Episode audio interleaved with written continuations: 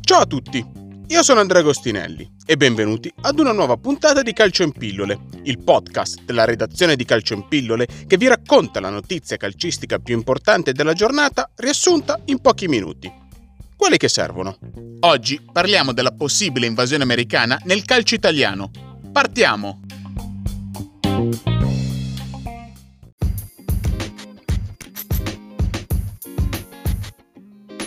Secondo quanto riferito da Corriere dello Sport, l'acquisto di 18 squadre italiane fra Serie B, Serie C e Serie D è stato proposto a fondi di investimento e milionari americani fra New York e Miami.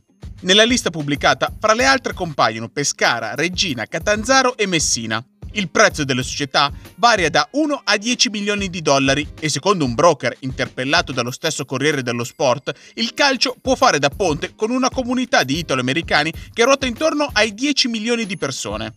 L'ultima società italiana ad essere stata acquistata da una proprietà americana è stata il Campobasso, squadra di Serie D comprata da Matt Rizzetta, 38 anni, italo-americano con una società di comunicazione a New York.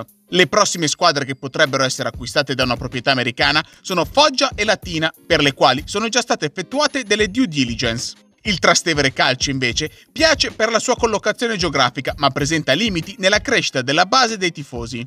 Questa notizia rappresenta l'ultima conferma della crescita che il calcio italiano ha avuto all'estero, non solo negli Stati Uniti. Come segnalato da Gazzetta dello Sport, infatti, sono state 49 le offerte presentate in Lega Calcio per la cessione dei diritti TV internazionali per il triennio 2021-2024. L'obiettivo del presidente Paolo Dal Pino è quello di ridurre il gap con Premier League e Liga, che guadagnano il quadruplo rispetto alla Serie A. Nello specifico, come segnalato da Calcio Finanza, la Premier League incassa 1,7 miliardi di euro a stagione, mentre la Liga riceve 1,5 miliardi l'anno. La Serie A nel triennio 2018-2021 ha incassato 371 milioni di euro all'anno. Questo dato la pone al di sopra di due sole leghe europee, la Bundesliga che incassa 280 milioni annui e la Ligue 1 che incassa 80 milioni annui.